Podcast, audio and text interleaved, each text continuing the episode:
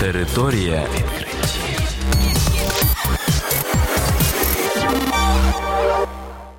Вітаю вас у програмі Територія відкриттів. Кілька слів про новітнє та надзвичайне. У студії для вас працює Богдан Нестеренко. І сьогодні ви почуєте про наступне.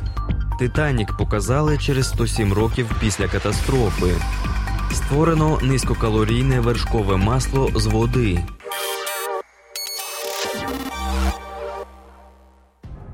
Дослідники Atlantic Productions зняли на відео Титанік, який занурився на океанічне дно в 1912 році в результаті катастрофи.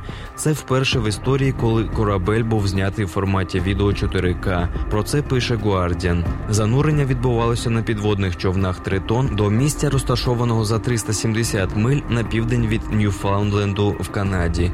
Корабель Титанік, який колись вважався непотоплюваним, перебуває на глибині 4 тисяч метрів нижче від рівня моря.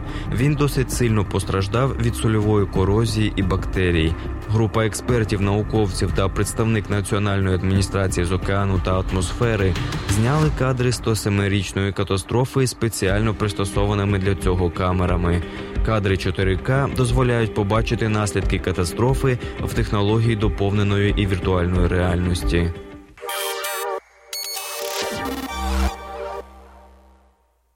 У Нью-Йоркському Корнельському університеті створили низькокалорійний аналог вершкового масла з води.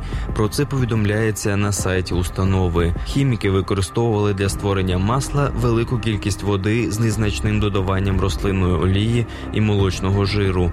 Цей склад вони перетворили на емульсію, схожу за консистенцією і смаковими якостями до вершкового масла.